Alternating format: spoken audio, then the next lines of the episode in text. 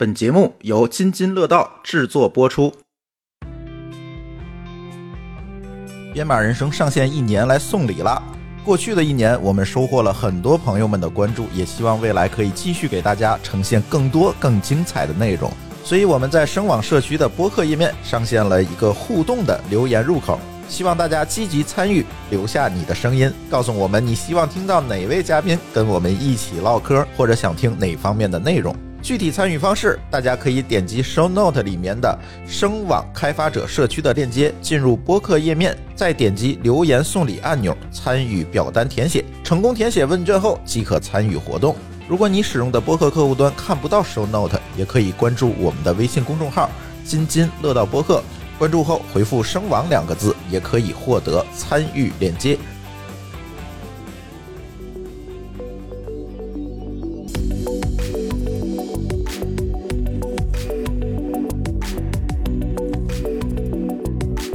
各位听友，大家好啊！这是我们津津乐道与声网联合制作的《编码人生》的节目。这期节目呢，我们还是在天津来录音。这期节目其实我们可以接到上期跟大家聊敏捷开发的节目，张总给大家挖了一个坑，说我们要聊外包。那我们今天就来聊聊外包。那先介绍一下我们的两位新的嘉宾，请两位新的嘉宾做一下自我介绍吧。大家好，我是来自天津泰防科技有限公司的王林，目前呢在泰防科技担任首席技术官。那我们公司呢是以知识图谱技术为核心，研发了一系列的产品，主要是服务于政务、教育和工业领域。嗯，大家好，呃，我是刘洋，来自于乾坤数据，目前呢是在负责项目管理方面的工作。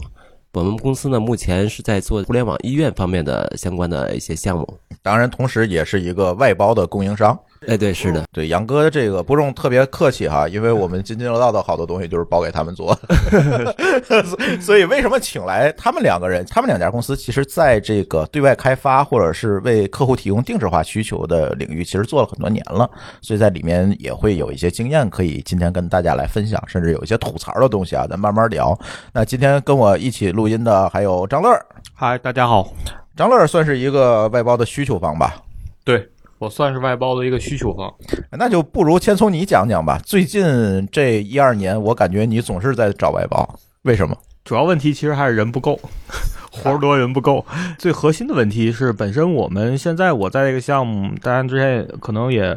多多少少也说过，是传统的一个行业，等于他在做一些电商那边的转型。嗯，完了之后的话。它本身有一个很微小的技术团队，可能是一个，比如前端啊、后端可能都是一个人，但是要做的事儿会很多，就方方面面的。所以说，我们可能就是很多的需求也是跟像杨哥他们那边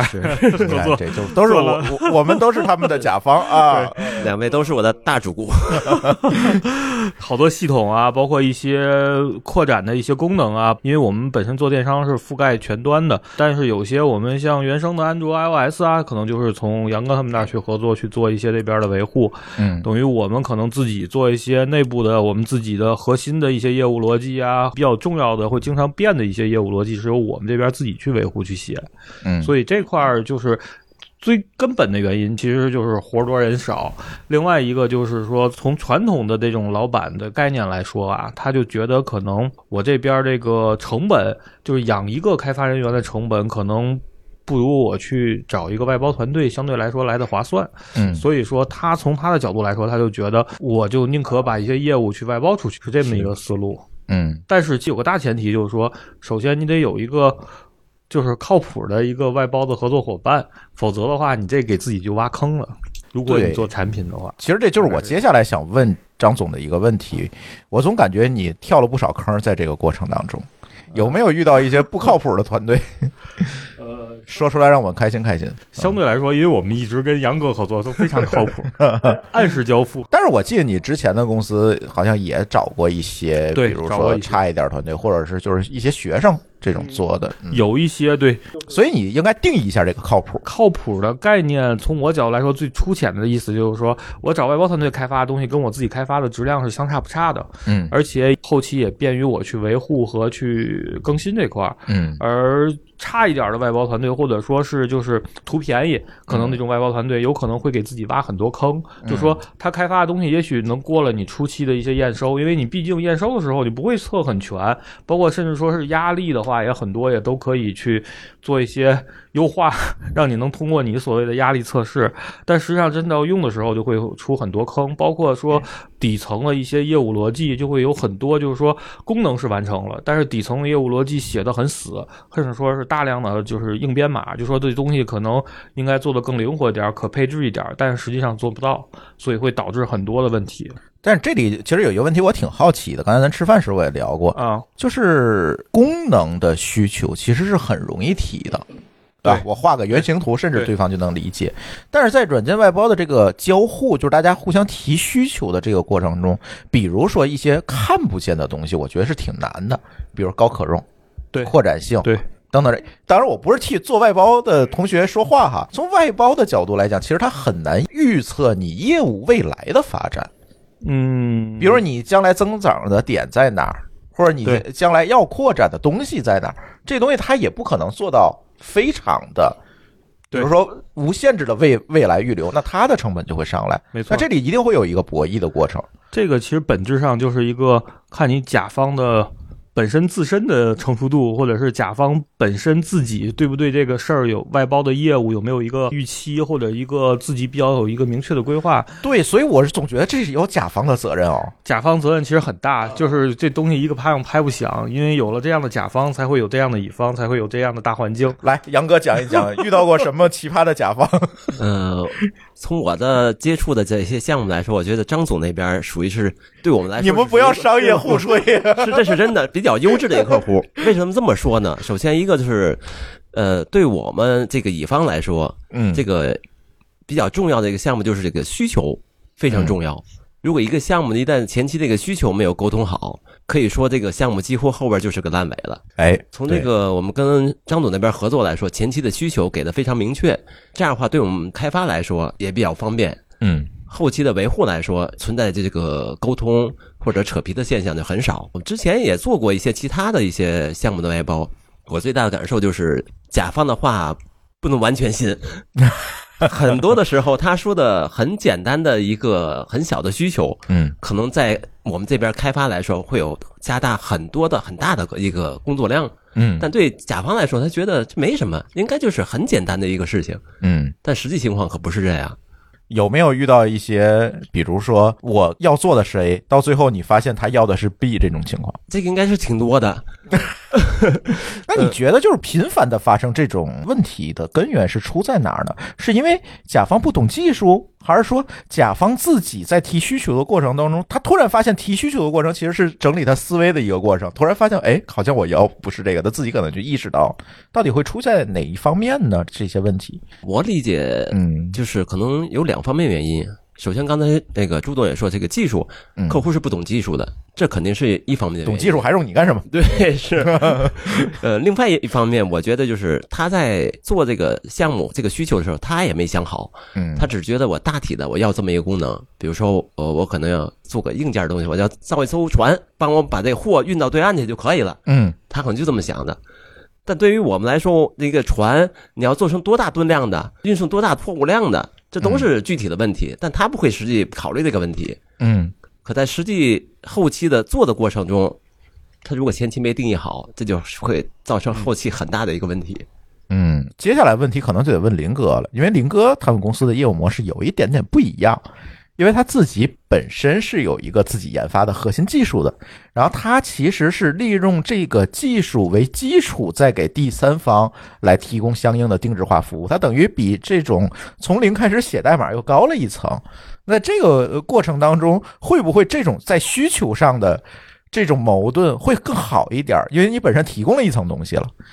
嗯，这个是其实我们呃遇到的甲方两种类型都有。呃，那一种呢就是懂技术的，呃，一种他就是别的行业的，啊，那别的行业呢？它现在需要用到现在这种，呃，我们所谓的智能化的技术。他需要让你来评事儿，对他想智能化改造，比如说是做能源行业的，但是他又没有专门的去做这方面的人，所以他会一般是交给科技型公司来做。那对于这种其他行业的来说，其实这个需求是个大难题。就不管这个甲方它的规模多大，是否非常正规。在这个过程中，这个需求都是一个大难题，所以我们也同样是遇到了很多这样的问题。所以我们的做法就是在需求阶段会投入很多的时间在里头，在这个阶段我们从来不嫌麻烦和占用时间，因为如果不注意这点，之前也是吃过很多亏。嗯，所以呢，就是反复的会和这个甲方去确认这个需求。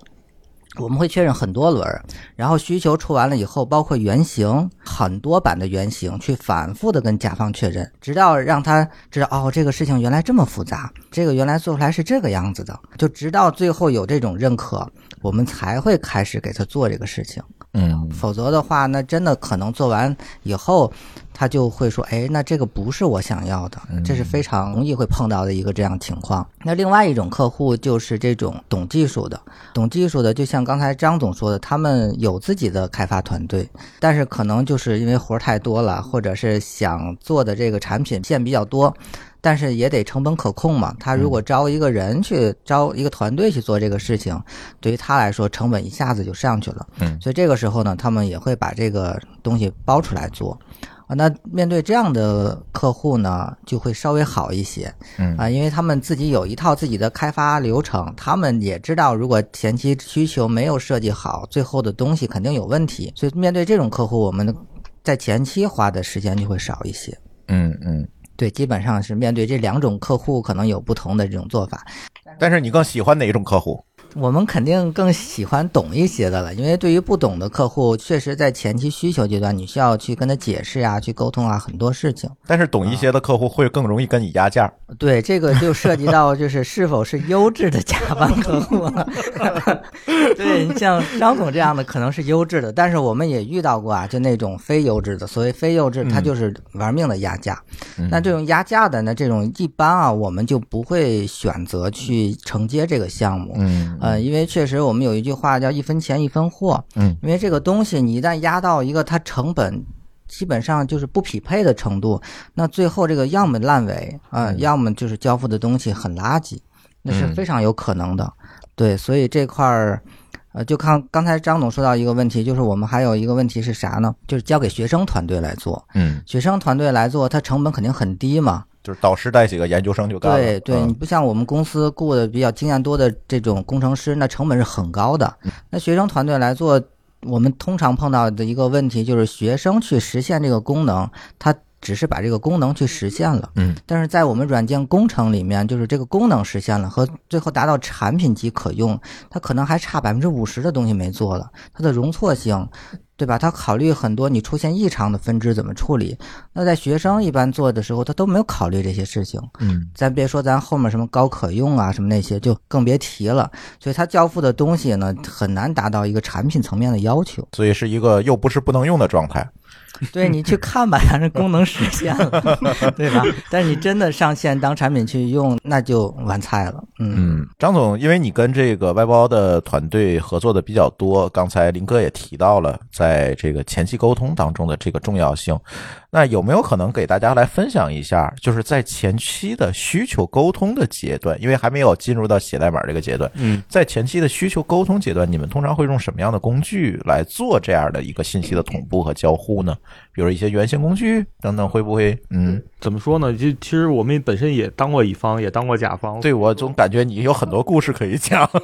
所以我这个不具备普遍意义上的甲方含义。嗯，所以可以给我们的听友提供一些思路，对，对，用什么样的工具？其实一开始首先得需要做自己内部之间，嗯，先得把这个我为什么要做这件事儿。哪些事儿是需要拿出去让外包团队去做这件事儿，先确定清楚，包括这个东西的大概的边界和范围。某种角度来说，其实在自己在写一些需求的分析，简单的不涉及代码的，呃，尤其是包括这个功能要实现什么问题，或者要解决什么问题，而且我这个东西大概其的一些边界条件，一些。异常流程，原则上都需要定义出来的。这其实是相当于刚才杨哥、林哥说的是他们前期在跟客户沟通是要做的事儿，其实我们已经开始做了。然后我们这边产品，像之前舒淇啊他们就会把产品原型做了。原型的话，就是有很多工具，有 Ultra 啊，像磨刀啊这种都可以做原型。等于出来原型以后，原则上这个时候我们再去跟外包团队去沟通，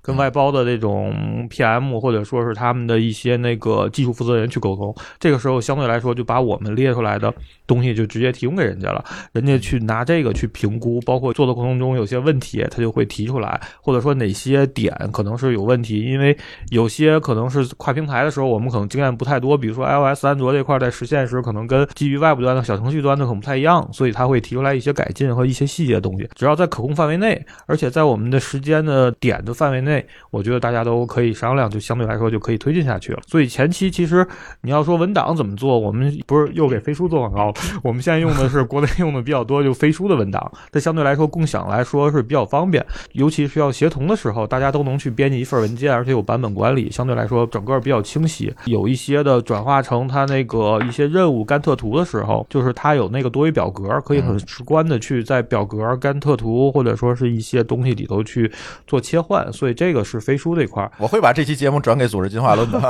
完了之后，到那个原型设计那阶段，其实就根据每个产品经理自己的习惯，哪个用的顺手哪个去做。其实主要就把这个图画出来，示意图画出来，不一定是高保真。完了之后，能知道这个大概其的一个界面的一个结构需要哪些功能，或者是哪些功能上有哪些样的交互性。嗯，就 OK 了。另外的话，就是定义清楚一些边界啊，或者是叫名词定义吧，就别大家有歧义。对同样一个词，可能如果你没有很明确的，因为我们毕竟一直做自己的东西，所以很清楚说一个词的明确概念是什么。但是你给到外包的时候，有可能外包就不理解这件事儿，或者他理解的跟你的想要的可能是截然不同。所以这个时候可能就需要就把这些基础的去做一个。整个的一个处理，所以我刚才说大部分工作其实应该是外行的甲方，那就应该是外包公司可能在这一段就是应该林哥先把原型图给他们做了，说你要的是不是这个东西，然后我们开始做。对，我觉得张总是非常好的甲方。对，对我们甚至遇到有一些甲方提的需求都是天马行空的，嗯甚至你用现有的技术根本就无法实现的，但是他可能觉得这不很简单吗？嗯，啊，对根据我用的手机壳的颜色换皮。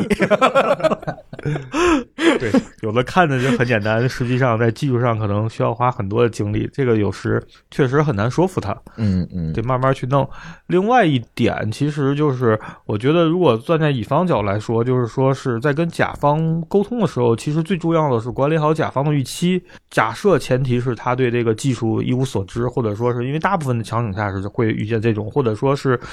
对技术可能一知半解。我因为以前我合作的伙伴有这样的，就是他可能的技术停留在二十年前，他写 C 的时候，C 加加的时候那台 CS 结构的那个东西上，所以他对现在的很多东西拿那个去套的时候，会有很多的问题和落差。嗯。所以说，像这种时候，这种甲方可能比一知半解，就是完全不懂的更可怕。更可怕，是。更可怕。完了之后，这个时候其实就得想办法去跟甲方那沟通好他的预期，就把他的预期控制在一个可控的范围内，千万别随着他的天马行空或者什么去发散出去，那样的话这事儿就没法收了。嗯嗯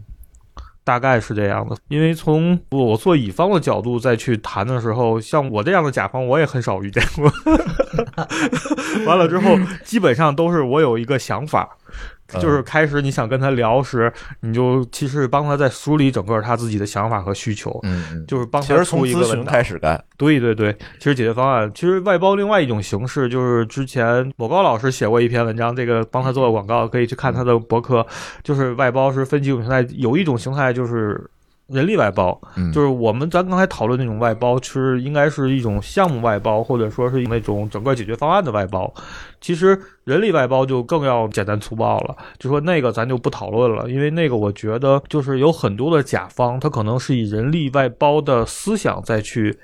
做项目外包，这个时候就一定得把它的这个概念得扭过来，否则的话，他以人力外包的思想再去做项目外包时候，会有很多的问题，因为他就按一个人对标一个标准的工作量去走，就是为什么会出现我非得要个八千块钱的那个人工人员成本那个去做，但实际上你很多干的事儿其实并不是一个成员的事儿，你包括前期帮他梳理需求，嗯其实去分析一些东西，去做一些可行性的分析，再做这个原型，再做高保真，这其实做了很多很多的事儿了。所以这就不是单纯的说我是开发代码了，嗯，所以说这块儿就一定得把它这个关键，否则你要单纯拼人力外包，那其实就是一个非常内卷的一件事儿了。因为我见过最奇葩的一个事儿，就是说有个比较大的国内的一个大厂去招外包服务，完了之后好多公司去投标，有的公司竟然报出来的就是说。给个人当成商品 SKU，它有几个维度，一个是它用什么语言，C 语言、PHP、Java，一个是年份，就是一年工程师、两年工程师、三年卖工程师酒呢，这是组合在一起有不同的价格，完了之后让你去选。所以程序员就是个民工嘛。对，我说这种就整个把这个事儿给弄得很 low 了。就是国内很多人真的就是把程序员当民工，实际上他理解不了程序员做的其实是一个创造性的工作。如果你只是码代码，如果提到码代码这件事情，其实我们可以往前再看二十年，其实就是当年我们做很多对日软件外包，那阵天津也好，大连也好，有很多的这样的公司，那个真的是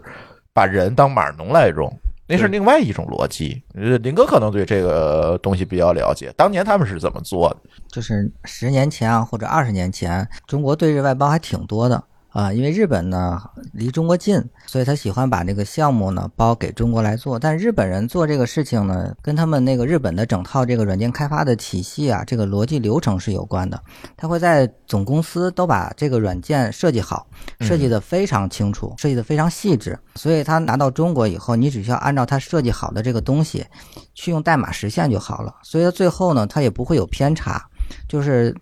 中国给日本做外包的时候，也没有咱刚才说的那个需求调研啊、需求分析啊、需求确认。人在日本都做完了，对，人家都做完了，人家不仅把需求分析做完了，人家还把软件设计做完了。嗯嗯所以咱这就就只是干活儿嗯啊，就把它实现，按人家说好的实现就可能它每个函数都定义好了。对它写的非常的细致，包括这个基础流、备选流，你的异常怎么处理，就人家都写好了。嗯，所以呢，在这里头呢，几乎这种创造性的活动很少，嗯而且对这外外包还有一种以前就是用特殊的工具去做。哦，对你可能写代码都很少，他们有那种我们叫软件开发流水线，嗯用流水线的方法去生成一个软件产品。哦，对，像低代码，非常 对对，非常低的代码，所以这个就涉及到这个国际的外包啊，就是说为啥中国欧美的外包比较少，嗯日本的外包比较多，就是因为日本人做的很细，然后给到中国以后，他最后交付的东西质量也是可以保障的。嗯但是欧美的很多项目呢就没有日本那么细，所以给到中国以后呢，就有一点问题嗯啊。他们之前有一个调侃的笑话嘛，就是说为啥欧美的项目给到印度的很多？对啊，我也想问啊，而给到中国的却很少，但是是因为中国人没有印度人优秀嘛？肯定不是这样，所以他是之前有个笑话说，这个代码 OK，这个项目我给到中国做，然后中国呢有十个程序员，十个程序员去实现这个东西，我们最后看代码的时候呢，有十种不同的实现方式，嗯可能有的代码很短就把这个功能实现了，也非常高效。但是如果给印度人做，十个印度人最后拿到的代码是一模一样的。哦，哎，他们怎么做到的？这也挺奇葩的。对，就是他们创新做的不好，但是他们在这种标准化或者统一的这种要求上面，因为中国人很聪明啊，所以中国人就会有很多这种。自己的想法会在里头，啊，你这个代码用了五十行实现，这个功能我十行就能实现，其实嗯。对吧？其实作为中国的程序员，经常，会这样去炫技啊。对，对对，但是人家作为一个外包项目来说，他希望他拿到的东西是一个标准化，大家写出来都差不多的，啊，印度人用一百行实现，还要多拿钱，嗯，对，而且是 可读性强的，对所以在这方面，中国呢就做的差异性比较大，嗯，嗯所以就是一直给到印度很多，啊嗯但是日本的外包项目就不太一样啊，所以日本的创新可能也不是这么，就是互联网产业，你看他做的这就因为它本国这块儿的创新，我觉得跟日本的文化也有关系啊。它嗯虽然也在推创新，但他推创新的过程周期比较长，是，这可能有点跑偏了。就是索尼一直有黑科技，嗯，对吧？但是它周期是很长的，其实。对啊，刚才提到了需求这一块儿，然后其实下一块儿，我总觉得有一个东西挺难把控的，可能比需求还难把控，就是这个过程管理。总感觉呃这个需求我提交了，我给到了这个外包公司，有很多朋友跟我反馈说，我给完外包公司，最后他交付的时候跟开盲盒一样。那我说你这个有可能是过程管理没有做好。我不知道杨哥怎么看这件事情。我总觉得在这个外包的过程当中，不仅仅是我把需求给你，然后我等着交货，而中间还是应该是有一些沟通的一个机制在里面。从我接触的项目来说，这中间可能就是在沟通之间会出现问题，就是你跟客户沟通的时候，你出的需求跟他实际想要的可能还是会存在一些偏差。嗯那我们一般的是这样，就是在开发过程当中，还要跟客户有不停的这种去沟通交互的过程，就是说有个迭代的过程。嗯呃，可能是需求分几个大的模块，每个模块出来以后，还要跟客户再去确认一下，嗯看看跟他的实际的脑子里想的那个东西，跟实际的东西是否是真正的一样的东西。嗯如果不一样，这时候可以及时去调整，而不能等到整个的这个项目完成了，哎，我再给到你客户，你去看一下是否是你想要的，那是很大的几率会出现问题。就是还是要有一个持续沟通。对，一般是用迭代的方式去跟客户沟通，因为我们开发过程当中会把需求的原型、界面的草图原型都发布在外网，包括开发好的那个程序也发布在外网。我们每一周完成的一些功能同步给客户，让客户去登录到我们外网环境，直接看看这个系统的功能，呃，跟他实际想要的是否不一样，不一样的及时再去处理调整。但是这要是遇到不懂技术的客户，会不会这个闭环形成不了？嗯，这就分两种客户了。嗯我们来说，一种就是像张总他们那种，他们有技术，并且有自己的需求，模范啊，叫甲方模范以后。对他们对这个软件开发的流程非常了解，嗯，他们知道什么时候应该去做什么事情。而另外一种，就像那个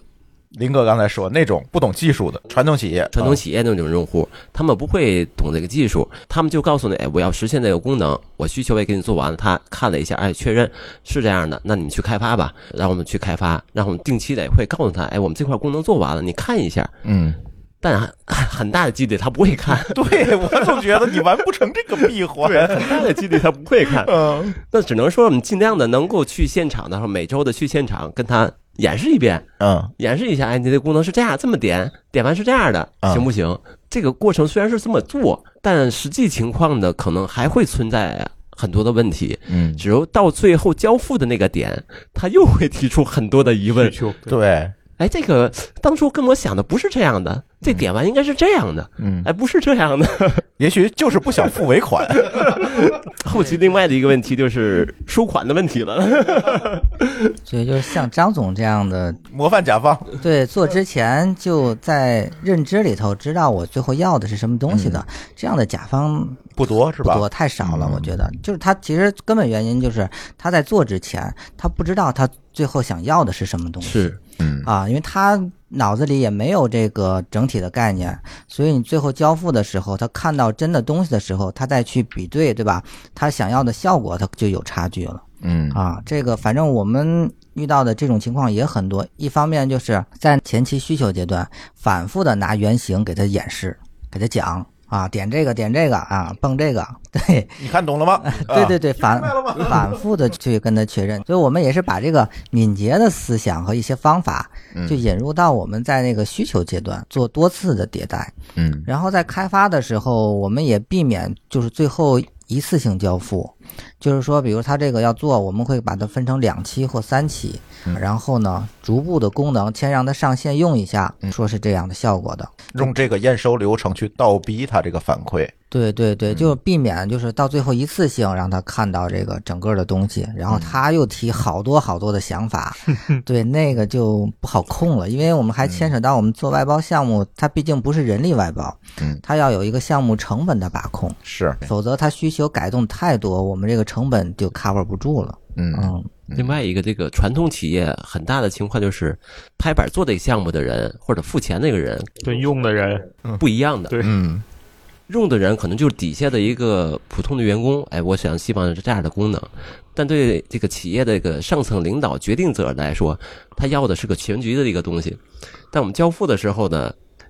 做的功能是按照底下的这个员工他要的功能做出来的，嗯嗯但到了上层这个领导呢，跟领导的想法可能是不一样的，嗯，也存在很大的坑在这里头。没准付钱的还是另外一个部门。对，因为你付钱的可能还是真正的是 就是另外一个部门，对他有。到那个部门又是他有时候还有矛盾，对吧？嗯就是你交钱的这个人是想管好底下的人，嗯，但是底下的人使用这个系统人他不想被管，是对，所以你这里头就还会有好多矛盾的点。深有体会。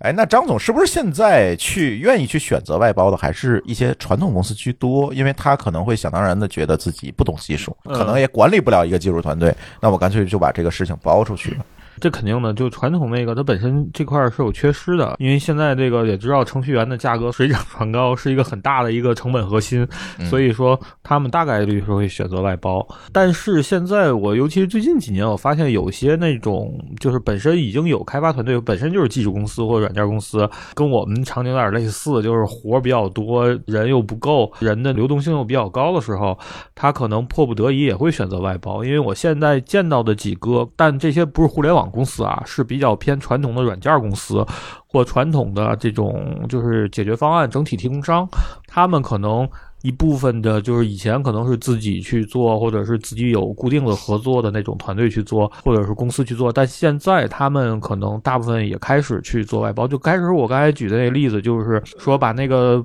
报价人力外包做成程序员，变成一个商品，不同的 SKU 维度去考核一个这个。价格出来，这个其实就是一个大的一个软件企业他们在找外包服务商的时候遇见的一个段子。其实他是想把这个事儿标准化，非常强烈的诉求。他其实本意其实想做的是整体的那种项目解决方案的外包，嗯他不想做这个纯人力外包，就说他相当于是有点像我的需求，我我有一个东西我要去做，而且我也清楚，但我现在人手确实不够，我可以把这个整个的系统的描述和有规划给你做的比较清楚，从技术角度，完了之后呢，你去做就行了，我不管你任何的细节，我也不管你的就是所谓的细节，就是不用操心太多的整个软件开发的过程，嗯最后我可能要一个交付物，完了在我的预期之内的就 OK 了。但实际上有好多的这种外包合作伙伴发过来的 PPT，或者说是去。互相报价的这个东西，把程序员全变成人力外包了，这个其实就是一个段子啊。但是我从这个角度来说，像这类型的，我最近遇见了三四个，就找我要这种程序员现成的团队。但是大部分的话，有一部分明确说我就是要人力外包，有一部分比较清楚，就这像这种做技术的，他会比较清楚，我到底是要的是人力外包，还是要的项目外包这种形式，他会比较多。但是确实是比较多，最近这几年，还有一个是南边那边做那个工业互联网的，他也说你有合适的团队就介绍给我，我们大量需要这样的人去合作。但因为他的项目都在华南区域，就是在珠三角附近，珠三角，所以说从北方来说，咱们很难，而且在疫情状态下就很难有团队去支持，所以像这种的就挺多的，而且还有一些是，呃，怎么说呢，也是一些。大厂的也不能叫互联网吧，就是像那种也可能偏特殊行业吧，比如像网信、网安的这种行业啊，或者说是那种信创这种行业，它有部分也是在外包出来的这个项目，它也不是自己团队再去做，嗯但整体感觉就是说是活儿还是那么多活儿，而且是越来越多，但是人总是不够。大厂完了，所以他们的很多项目就开始往外去走，所以这个还挺多的。是不是也会出于控制成本的考虑？比如我养一个技术团队，长期的这种支付其实还是蛮高的。说实话，一个是成本，一个是嗯确实招不上人，对，其实还是成本问题嘛。对你钱足够多就能招到那么多高，对对对，但是绝大多数传统企业可能在这里可能会有一个认知倒挂的对问题，比如我招一个程序员，可能要给几万块钱工资。对我一个车间主任可能才给八千块钱，你们凭什么？就是他可能会这么想。对，没错。嗯嗯，是这样。另外就是之前大厂好多大规模的裁员，可能市面上有很多的那种怎么说呢？加引号啊，嗯眼高手低的人，因为在大厂待惯了，或者说是在比较好的这种环境待惯了，他的那个成本整个给自己的这个位置调的比较高。嗯，所以他在市面上去开始一段去走的时候，它的价格就是虚高嘛，相当于是。对。但实际上那些企业招过来以后，因为有发现也解决不了问题。解决不了，还还还不如他刚招的可能培养一两年的毕业生呢。所以说有大量吐槽的，我就跟我有说过，对，所以说我特别能理解这些企业，因为他本身这个企业就没有技术基因，他也不知道怎么招人、怎么管人、怎么用人对，这个技术团队他是搞不定。对所以这时候一拍脑袋，第一想到就是，哎，我外包吧。对，但是外包就会让我们这二位。就掉到这这样的坑里，因为他还是那句话，他不懂，他管不了技术团队，其实本身他也没有办法提出技术的需求来，对，这里就会掉到坑里。而且他因为有过这种自己的可能嗯。失败，就那种招人失败，或者说是合作失败，他有时可能对技术有 PTSD，对，就感觉你在骗他似的，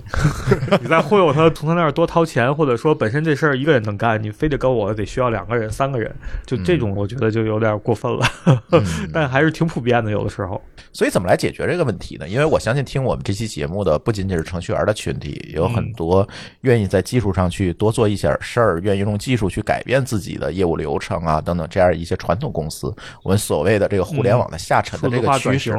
对这个趋势其实是嗯。谁也逃不过的，但是往往在这个趋势里面，你真正的想做一些事，就遇到了我们今天讨论到的这些问题，你可能不得不的去试着去招聘管理一个技术团队，或者把你的项目去外包。那我们今天当然谈到的是嗯外包的这个问题。那作为一个模范甲方，那你能不能给这些企业提提建议？我怎么样能够在既控制成本，不会在技术上有过度投入，又能够利用一个好的外包团队把我的事儿做好？就是怎么样成为一个模范甲方？从我这个边儿的经验来看吧，就是因为我们是个传统公司，完了招我们一个技术团队进来，完了之后，当然也经过很多事儿啊，出了一些这种调整和变化。其实最核心的因素就是说，他这个传统公司里至少得有一个对技术比较，就不是说写代码写的特别牛吧，或者是。就对技术整个比较清楚，而且有比较整体的一个软件开发这个概念的一个人，嗯而且他本身对于公司要做，一个是就是懂公司的具体业务，嗯我到底要做什么，另外也把可以把这个业务很好的转化成一个技术可以沟通的语言，去跟技术团队去沟通，大概是这样。但实际上，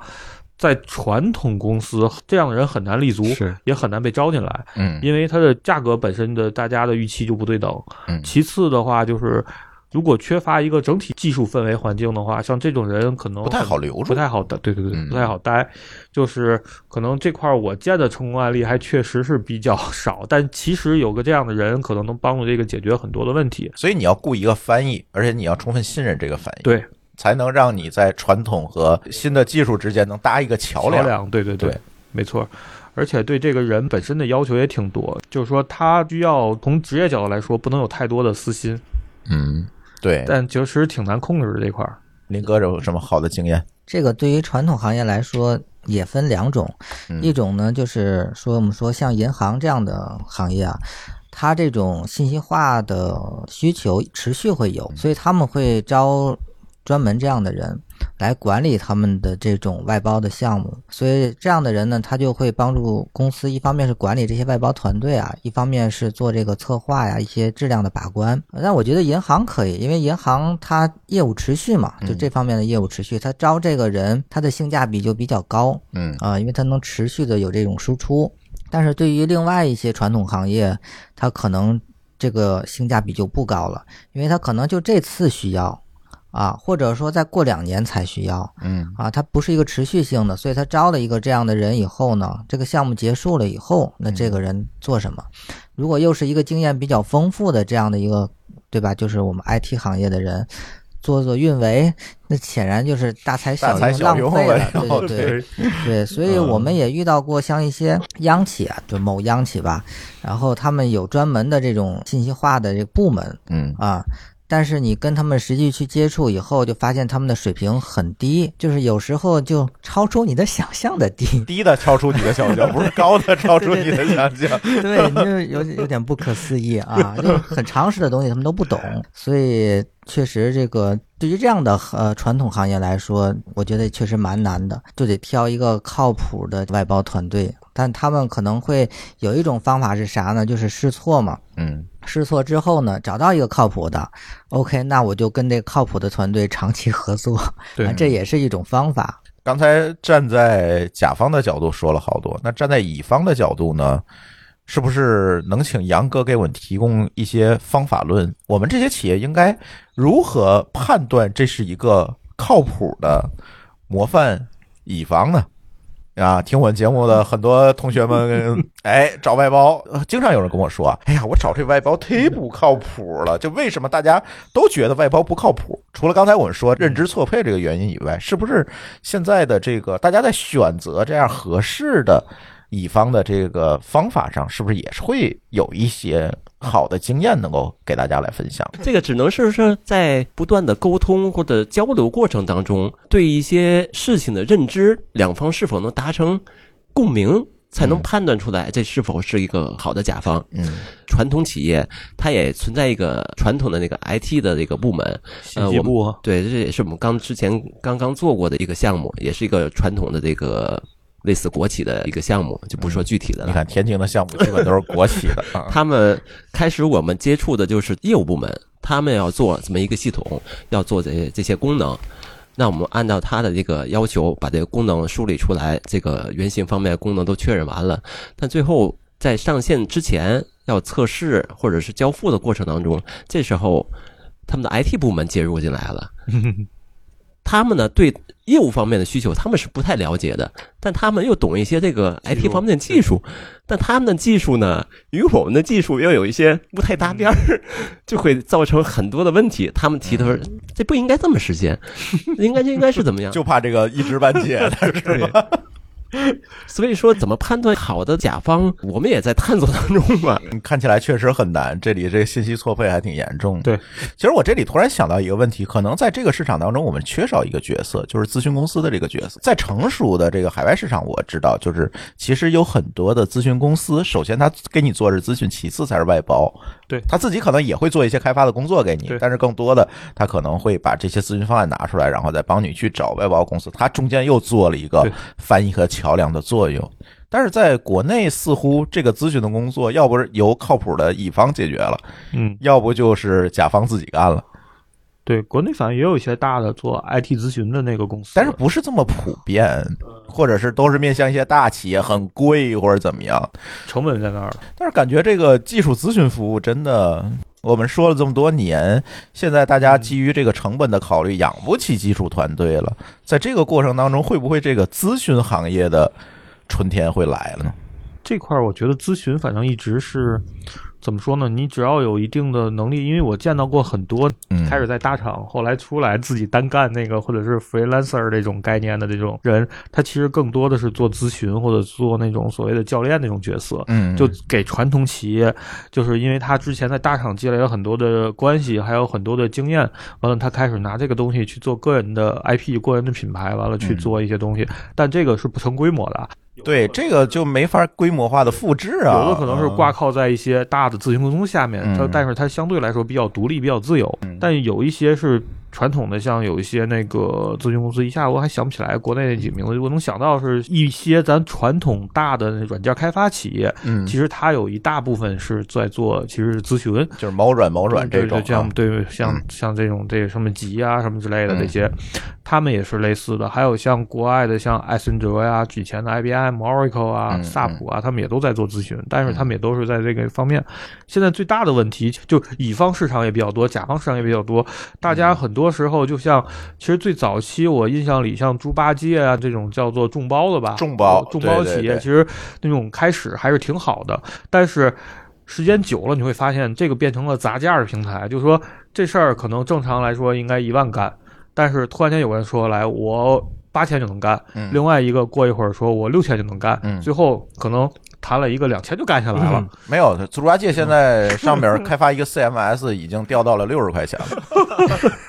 所以这东西你就没法去竞争，因为最早时我记得有一个朋友就是出来自己想做，他就说我们就想做一个高端的外包公司。所谓的高端就是说都是就是很牛的程序员和项目经理，我们只接这种就是我们对双方有价值认可的客户。嗯，但是后来我看发现你这样的模范甲方太少了。对我后来看没有，后来就嗯不了了之了。他后来再问他，他可能又去了别的企业去打工了。嗯，就说这事儿其实在这个市场上有点像劣币驱逐良币，所以就是最后都沦为了拼价格。对都比较卷的对，一个。大家觉得判断这个事情的唯一标准就是价格怎么样。对，因为你像有很多的像那个咱做一些国企或者是一些大的那种企业的一些项目是必须得招标嘛，其实很重要的一个分数就是价格。嗯当然，有的不是说是最低价格者必得，但是价格的得分是很高的一分数。是，对，我记得是去年还是前年是吧？国家发了个条文儿，就是说已经说是那个没有强制要求价格最低的中标。对对对对，对，就是因为市场上确实有一些这样的公司啊，他们恶意竞标，就是砸很低的价格，然后去中标。但是有的甲方懂，有的甲方不懂。那不懂的甲方就交给这样的公司去做了，他最后的结局只有一个，就是烂尾嗯啊，因为他肯定是做不完的啊。但是我通过招标了，过程又合法，过程过程合法，对哦，但有的甲方呢，他就比较懂，嗯。然后呢，这样的公司中标以后，他就会让这个公司去退，自己嗯。退掉或者发废标，因为他知道如果这个事情一旦交给他们做，肯定就是失败的。所以这个我们懂得多还是不懂得多？我们反正遇到的一半一半吧。啊，，那还行，哎，超出我预期了，已经，呃，那懂的也是从坑里爬出来的。就是这些年可能就是不懂的都废掉了，对所以我们看有一些现在其实我们选项目的时候也会选甲方，嗯。就是刚才我们说选一些优质的、靠谱的甲方嗯。啊，这样合作起来其实是会比较顺畅的。嗯。第一呢，就是这个项目我们保证能够顺利的结项嗯。啊，因为甲方好沟通，认可我们的方案，认可我们的想法，那最后呢，我们就给甲方一个满意的交付，嗯。这样的整个项目的周期可控，结果可控，双方最后都满意。但是就有一些那种我们就说低质量的甲方，他不理解你，到最后可能的结果就是你费了半天的这个力气把东西做了，但是他还不认可，他可能连尾款都不给你结，或者你想把尾款要回来，你就得付出更多的代价去不停的修改需求啊，这样的反正。对，我觉得对做项目外包的话，也得选甲方，不然呢，选一个不好的甲方就把自己坑进去了。收不回尾款的多吗？这都是坑啊！眼睛里含着热泪说：“这都是坑啊 说起这个来，满脸都是泪的。！”那杨哥，你觉得外包的这个行当或者这个领域还有更多的创业机会吗？我看现在有很多的朋友出来，可能愿意，别管是从大厂出来还是从学校出来，愿意去做一个外包的公司，因为确实现在外包需求越来越多了。从你的角度，这么多年的从业者的角度去看，嗯，这个领域的创业机会还多吗？我觉得外包看是做哪方面的外包，嗯像这种人力外包或者这种部分项目的外包，这种我觉得发展不是很好。嗯如果是完全整体项目的外包，我觉得是有一定前景的。从我理解怎么说呢？就是当你从一个小公司开始起步要做的时候，肯定先从项目来做。是当你做到一些项目有一定的积累之后，你可能会从这个项目当中衍生出自己的一个要做一个产品的一条道路。我觉得这可能需要最终发展的一个公司成长的一个就是过程。由接项目变成做产品，就是所谓的梦工梦工技是吧？对啊，你从项目当中会发现有一些一些东西是否可以把它那个整合起来，嗯呃，加上自己的一些想法，做到一个行业的纵深的这么一个产品，对对做成，这样，我觉得才是一个公司比较有前途的一个机会。嗯，但是我看到的可能更多的是反例，就是自己想做技术、想做产品，最后都变成了外包公司。嗯，其实杨哥他们最开始出来，因为我们比较熟啊，嗯，他们最开始出来是自己有产品的，是，就是技工贸贸工技，技工 来回横跳是吗？但这个产品确实是很不错的一个产品，确实也需要，但是缺乏一些场景去支撑的话，这个产品单独拿出来却很难就到一个企业去认可你这件事儿。，嗯迫不得已，可能就从产品转成了这种所谓的外包吧。嗯，在外包过程中再找机会，尤其到今年可能迭代出来一些产品线出来了，我觉得这种比较好。像林哥他们一开始就是知识图谱啊，好多那内容，他可能一开始是以技术核心去驱动的，他可能跟那种产品线又稍微不太一样了。它可能是一个有底层的一个核心技术，完了在上面以这个技术为核心去做一些外包服务。另外，因为最近谈的比较多，我另外也见到过一些行业内的一些解决方案提供商，就是比如我最近谈一些汽车行业的项目的时候，就说它有的就是汽车行业里头有很多的生产线，产线有很多设备，设备上有很多传感器、PLC 这些乱七八糟，有各家的西门子的、施耐德的，或者是谁的，就说。这个东西对于外行来说，就咱做开发其实也不难，其实就把这些接口适配一遍，协议通一遍，中间层。对啊。对，我自己做个整个大 hub 中间层去解决这个信息流动方案。但实际上现在就有在不断的给汽车行业他们做这个项目外包的时候，自己已经形成了就刚才杨科说那套自己的平台，嗯，就说就慢慢在的自己做出积没错没错，嗯。而且它的这个平台可能比比如说是呃西门子自己的解决方案还要灵活，嗯还要适配性更强。所以说他在跟你同样去谈一个车企的时候，他就比你有经验。虽然你有很多开发经验，我有很多项目支持，但是这个行业的我没有，但人家可以立刻拿一个 know how 的问题，对，没错，嗯就说这个其实是一个你做外包过程中，如果你是单纯就是做外包，不停的傻干活儿，那其实是这样没什么太大前途。是就得你得从这过程中得能自己找到一个路线，或者是找到一个细分行业，自己把这个东西做实了，有积累了，其实就好进入了。否则你想进入一个这个行业，其实也挺难的，对，不好找这口儿，因为你跟你你发现一进来跟你竞争的，觉得自己做开发挺牛，但人家可能有很多的底层的行业内的经验已经积累的很强了。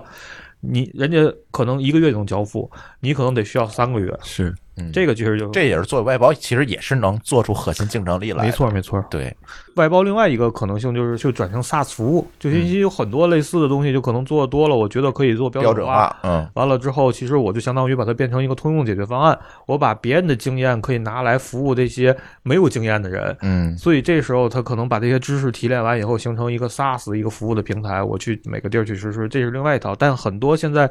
遇见的一些大部分的绝大多数场景还是 SaaS 解决不了的，嗯就还得需要私有化部署，还得需要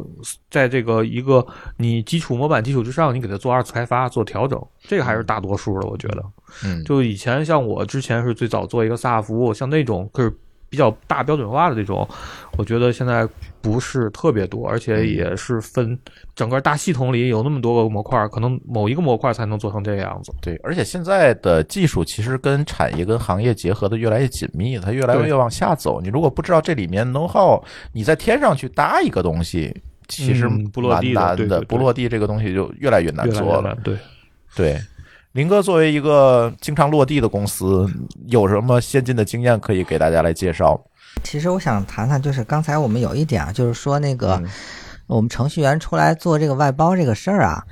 其实它是分两种做法，一种做法呢，它是作为一个自由职业者。哎是吧？来做这个外包，嗯一种呢就是像我们这样创业，做个拿个公司来做。嗯但这两种做法呢，它最后可能得到的这种效果也是完全不同的。那如果按照一个公司来做，就像刚才那个刘工说的，是吧？就是我们是否能把这个事情最后做成一个产品形态，深入的做进去，否则可能做这个事情意义就不是特别大。但是如果作为一个自由职业者，我觉得啊，就是对于程序员来说，他肯定是对自己收益是有帮助的啊、但是就看你是当一个兼职的一个事情来做，还是想就是我们今天这个主题啊，嗯想当成一个事业来做了。对，如果当成事业来做，确实要考虑我们刚才那个说的那些问题啊，嗯嗯对，是否能做成产品形态，在这个领域里头深入进去。但是从我们观察来看，确实做出一个被市场认可的产品是相当的难的。就是我们周边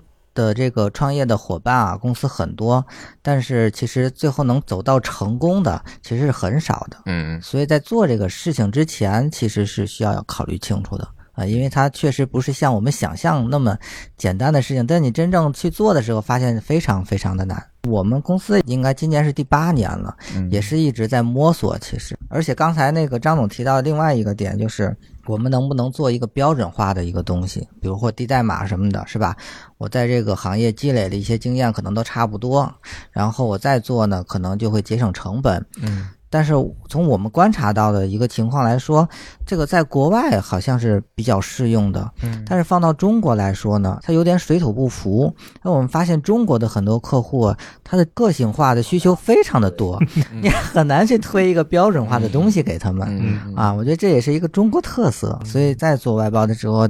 这些因素都得考虑清楚。还有，我再补充一点，就是我们外包目前我接触到的一些，还有一种类型的外包，它是那种偏研发性质的，但它的这种需求就非常明确。呃，因为它本身偏研发性质的，它提这个需求的人是懂技术的嗯啊，但是他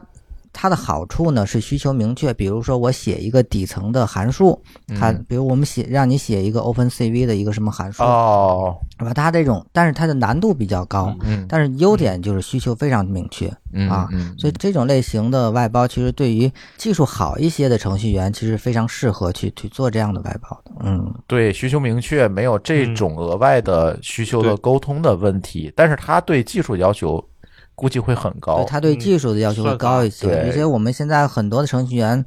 都是 CURD，呃，对对对，就是也 只会这些，或者说是培训出来的，他只会写 Java。嗯，是吧那就不行。对，但对像这种研发性质，它一般都是用 C 语言来写。嗯，而且可能更多的偏算法、偏对对，他写一些底层的函数嘛，嗯这种可能更适合，就是比如说个人去干这件事儿，然后适合个人，适合一些嗯小团队。小团队，嗯，然后快速比较 smart 的去把大家都觉得自己比较牛，对吧？这样的小团队，对，也可以看看自己到底有多牛。对，非常适合接接这种外包啊。嗯，我们在这期节目的准备期间呢，也征集了一些听友的提问，在我们编码人生的群里面，有一位叫点点的听友给我们留言，想问各位嘉宾，这位听友肯定是一个应届生啊，他想问一下外包的这个经历对于应届生来讲有啥好处坏处？面试或者是简历筛选的时候会不会被区别对待，以及为什么？我猜他想说的是，就是说，比如说我刚毕业，我进了一个外包公司，将来我这职业发展会不会因为外包的这个背景受到一些影响？嗯那我先来回答吧。其实我觉得这有两层意思啊。嗯第一层就是刚才那个朱峰说的，嗯毕业以后第一家公司就是外包公司。嗯呃，我觉得可能会有一些影响啊。就是这相对来看，比如说你毕业以后就进了大厂，对吧？然后出来以后和进了一家外包公司再出来，那肯定是不一样的嗯，这是客观事实。但是呃，一个事情都有两个方面，就是如果你进的那家外包公司也比较好，其实对个人的成长也是有很大帮助的嗯啊。对你，因为有时候进大厂虽然是表面上看是镀了层金，嗯，其实还是做项目经理的外包。对，不是，其实对很多人进了大厂以后，他也就是当一个螺丝钉。对啊，所以他个人能力并没有多少的提升。然后另外一个层面呢，就是说，如果他在上学期间去做了一些外包的这样的事情，那我觉得对于他毕业找工作是有加分的。有实践经验。对，因为现在很多企业在招聘应届生的时候，都需要看你有没有工作经验。嗯啊，不管是大厂还是中小企业，都是这样的。所以在上学期间有这样的经历是非常加分的。其实，张总经常培养这个毕业生和面试的人，来讲讲吧。其实就刚才跟林哥说的差不多，就是相当于是那个你要毕业生有很多的那种项目经验，其实是加分项。当然嗯这也得看啊。就是另外一点就是说，作为一个已经有比如一年两年工作经验的人，就是说他本身都是外包经验，做了一堆的项目列出来，这个其实从我来说不能完全减分吧，但会画个大问号。嗯就原则上就说，如果没有比他更好的选择的话，我跟他会聊一次。聊一次的过程中，我就会问他很多的细节，就说你能看出来他到底做外包只是粘贴拷贝复制，还是真的对很多他在用的这些技术有一定的了解，或者说是对他的底层有些，就是从毕业到这个。工作一两年以后有没有深刻的认识？这一聊就能聊出来。如果他有这种认识，说明他还是一个有自己的这种学习能力，或者是有自己一些优点特质的。我觉得这还是可 OK 的一个。嗯但如果聊完以后发现没什么特点，我觉得这种就基本上它未来十年也都是这这样，就这样的。对嗯就会 pass 掉。但原则上确实嗯跟林哥那 差不太多。其实还是要具体问题具体分析，而对不是外包一定会怎样。对，而且公司本身不没有什么好坏之分，我觉得。嗯，而且通过我们今天的讨论，我总觉得外包应该给它正正名，对，不一定说外包就不好，而是在于大家可能在此之前对外包都有一个错误的认知。对别管是甲方还是乙方，没错，就这里有一个认知错配的这个问题。对，如果我们能够解决这些问题，其实无论作为一个团队，他通过外包去做一些 know how 的积累，还是说作为一个我希望在技术层面去降低一些成本的这些公司，那都是一个非常好的选择。对，没错。嗯我突然想到一个例子啊，其实这个例子虽然出现问题以后，就是这是一个真事儿，就是是我一个做安安全朋友跟我讲的，嗯具体不说哪个行业，因为比较敏感，也不说具体是哪个公司，就说他在做的时候也是一个大的一个机构，找了一个可能是为了图便宜，嗯找了一个小的外包团队去做，做完以后这东西交付都过了也没问题，但是在过漏洞扫描的时候，可能没太当真。而这个产品本身是 to C 的产品，这个产品本身有一个注入漏洞没发现，我天哪！而这个产品又跟金融关系比较密切，结果上线没多久就被人家利用这漏洞把这个钱从里头损失了大概有几十万规模的一个钱。嗯完了之后这件事儿，甲方包括乙方包括中间的公司都过来去分责任吧，最后划分的大部分责任都是这个外包公司去承担。嗯，不，他不仅没赚到钱，还得赔钱，还得把可能一年两年的营收全贴进去。嗯其实这一点上说明两点，一个就是说这个甲方。其实从我角度来说，这么划责任也没办法，确实是对的。嗯，但是从另外一个角度来说，其实最大问题其实是在甲方，他图便宜去找这么一件事儿，而且最尤其很多很重要的点，他自己控制没控制住，嗯，就是安全方面。对，从这个乙方来说，就是小公司它确实比较草根，我把东西给你功能实现好，做好一把梭，一把梭，对，有很多的时候，咱在做交付的时候，因为咱之前的好多项目可能是企业内部去使用，会把安全那个角度去忽略掉。因为这件事儿就是以前总是当段子去听到，这次真的发生在身边有一件这事儿的时候，我一想就说，你下让他赔个二三十万，他可能这个项目都没赚那么多钱。所以说，对于这个小团队来说，基本上、风险控制能力还是基本对就像一个怎么说呢？当时我那做安全的朋友帮他们去做咨询时在说，就说他就像个大夫看一个病危的病人，明明知道这病人能治好，但掏不出这钱，只能看他去等死，这种感觉一样。嗯就说就有的点上细节上，我觉得这种可能是在外包小团队时可能会忽略一些细节。是是，所以他在做项目时，有的时候确实得，呃有的时候就是针对于比如像 to C 的项目，有的比较敏感的项目，自己还得好好的注意一些，尤其在安全方面啊，在一些可能咱平时在做项目交付时会忽略的方面，确实多注意一些，因为这种项目一旦出问题，可能给你带来的不仅仅是说是尾款拿不到的问题了，嗯可能都会把你自己整个身家进去，所以这块儿我觉得是一个挺有意思的案例，就是说这就是甲方图便宜。找了一个不成熟的小团队，也不能说不成熟吧，就是他考虑问题不全面，而且在安全漏洞扫描的时候，双方为了快速完成这个项目，这个过了，这个整个结了，去交付上线了，把这个一些发现的问题给忽略掉了。嗯就是没有把它太当真，而真的一上线的时候，这个问题可能就被有心之人去利用了，完了造成很大的损失。所以说这个东西其实挺典型，最后判责任是在乙方，但我觉得大部分责任可能是甲方首先自己他就没把这事儿，想明白，是是，所以这也是从某种角度来说，就是说。做项目还是有风险的，大家不要 以为我大不了烂尾了我就跑路了，那是因为你没给人造成太大的经济损失或各种损失，一旦造成那种损失，可能就会出很多问题。再因为这件事儿，所以后来跟保险公司的朋友聊的比较多。像我知道那个人保，他们有个险特别有意思。这个场景下有两个险覆盖，一个是给开发团队的。就是保证你开发交付能不能按期，就是保证开发交付的一个保险。就是说，万一你在开发过程中，你核心人员出车祸了，或者像咱疫情被封了，在家里我不能按期交付，甲方如果按合同追诉是你要赔的，这个时候保险公司会帮你赔。还有这样的险吗？对，有有有。哎呀，那我们这种拖延症公司估计得拒赔。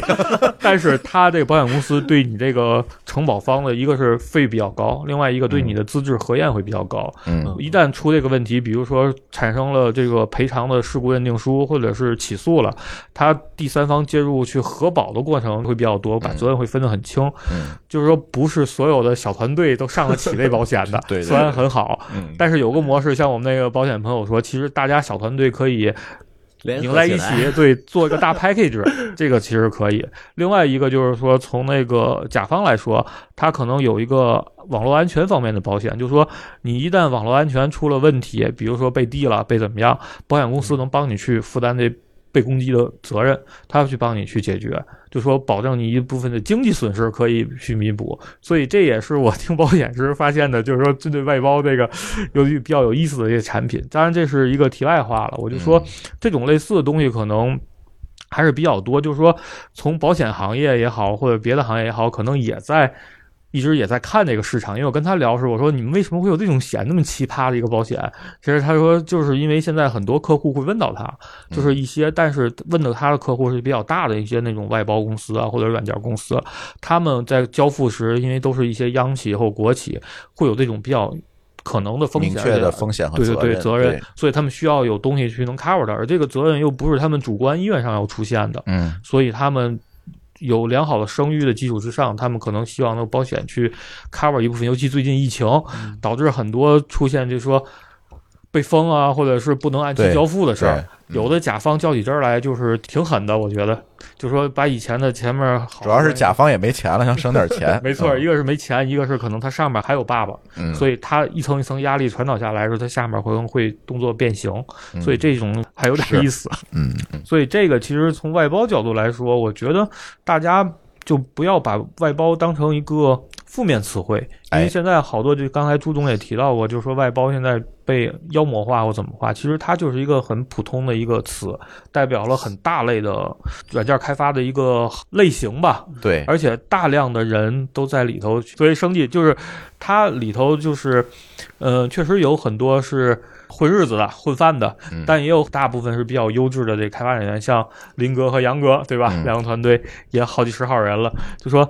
其实这我们在做的时候，确实找到一个合适的外包团队是挺难的，可能这个就需要不断的去趟坑。如果你周围没有靠谱的一些朋友的介绍或者是去推荐的话，但是本质上，我觉得大家也不要对外包总是一开始跟他沟通时抱有一个这个这家伙就是为了来骗我钱的那种态度去沟通。嗯就是你有这种偏见和态度的时候，本身就已经把很多的机会就屏蔽在外面了。因为有时可能就是质优不一定价廉。对对，一分钱一分货，还是那句对对话，对。